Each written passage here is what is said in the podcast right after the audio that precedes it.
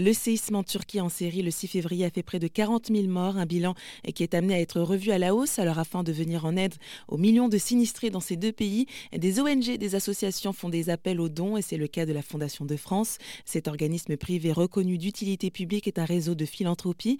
Il avait déjà récolté plus de 2 700 000 euros et les dons permettront d'aider les acteurs locaux pour les besoins d'urgence et post-urgence comme l'eau, l'alimentaire, la communication, les habitations, mais aussi de prendre soin de l'état psychologique des sinistrés après ce drame, un aspect important à prendre en considération, comme l'explique Béatrice Boss, déléguée générale de la Fondation de France Sud-Ouest.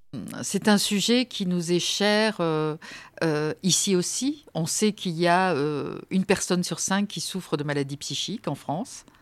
Donc, euh, ça veut dire qu'autour de nous, on a des personnes qui ne vont pas bien, qui peuvent être dans de, la grande dépression ou autre. On a un programme sur les maladies psychiques. On a un programme aussi sur la santé mentale des exilés.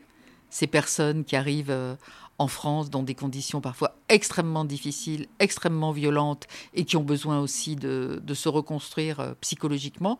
Donc on sait aussi la force de tout ça puisque c'est des sujets que l'on travaille au quotidien en France, euh, mais, mais aussi, bien sûr, euh, dans les urgences. On part de ce constat-là. Hein. C'est quelque chose qui est vu et, et nous, on est là pour, euh, pour répondre aux besoins, donc pour apporter les, les réponses les plus, les plus cohérentes et, les plus importantes. Et c'était Béatrice Beauce, déléguée générale de la Fondation de France Sud-Ouest. Et pour faire un don à la Fondation de France, n'hésitez pas à vous rendre sur leur site internet.